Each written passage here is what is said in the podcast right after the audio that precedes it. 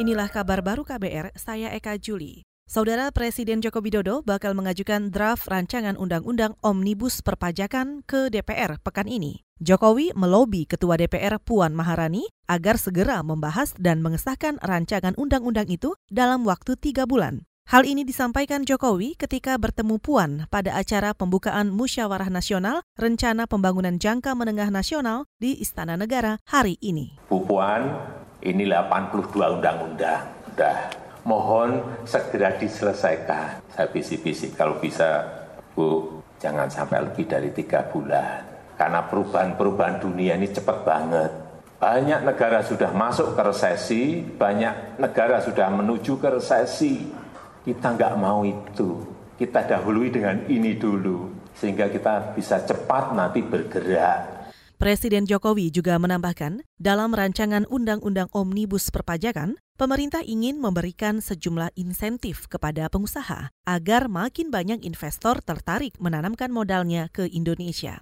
Setelah sektor perpajakan, pemerintah akan mengajukan rancangan Undang-Undang Omnibus Cipta Lapangan Kerja dan UMKM.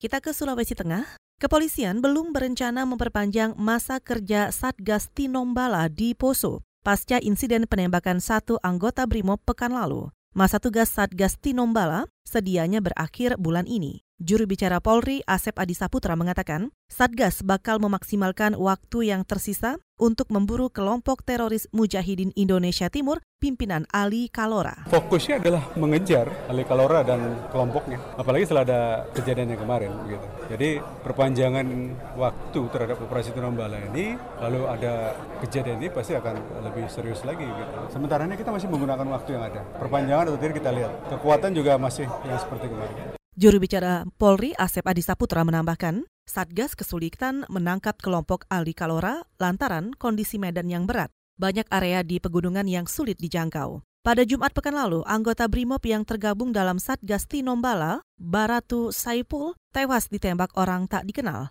Polisi mengidentifikasi pelakunya adalah kelompok teroris pimpinan Ali Kalora.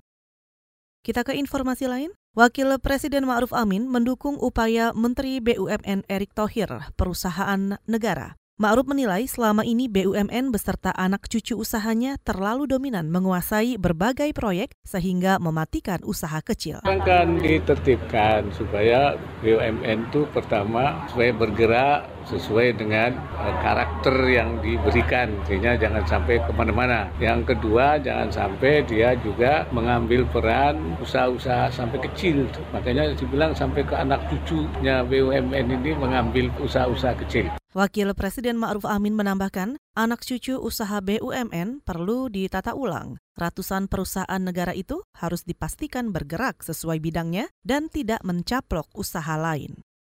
Gubernur Jawa Timur Hovifah Indar Parawansa meminta masyarakat berperan aktif menekan angka kasus katarak. Menurutnya, katarak masih menjadi penyebab terbesar kebutaan di Jawa Timur. Prosentase katarak di sana lebih tinggi ketimbang angka rata-rata nasional. 80 persen angka kebutaan di Jawa Timur itu ternyata penyebabnya adalah katarak.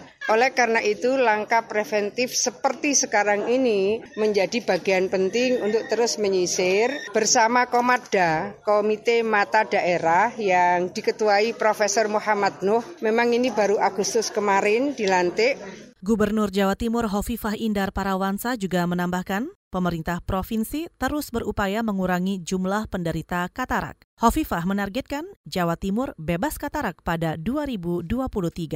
Saudara demikian kabar baru, saya Eka Juli.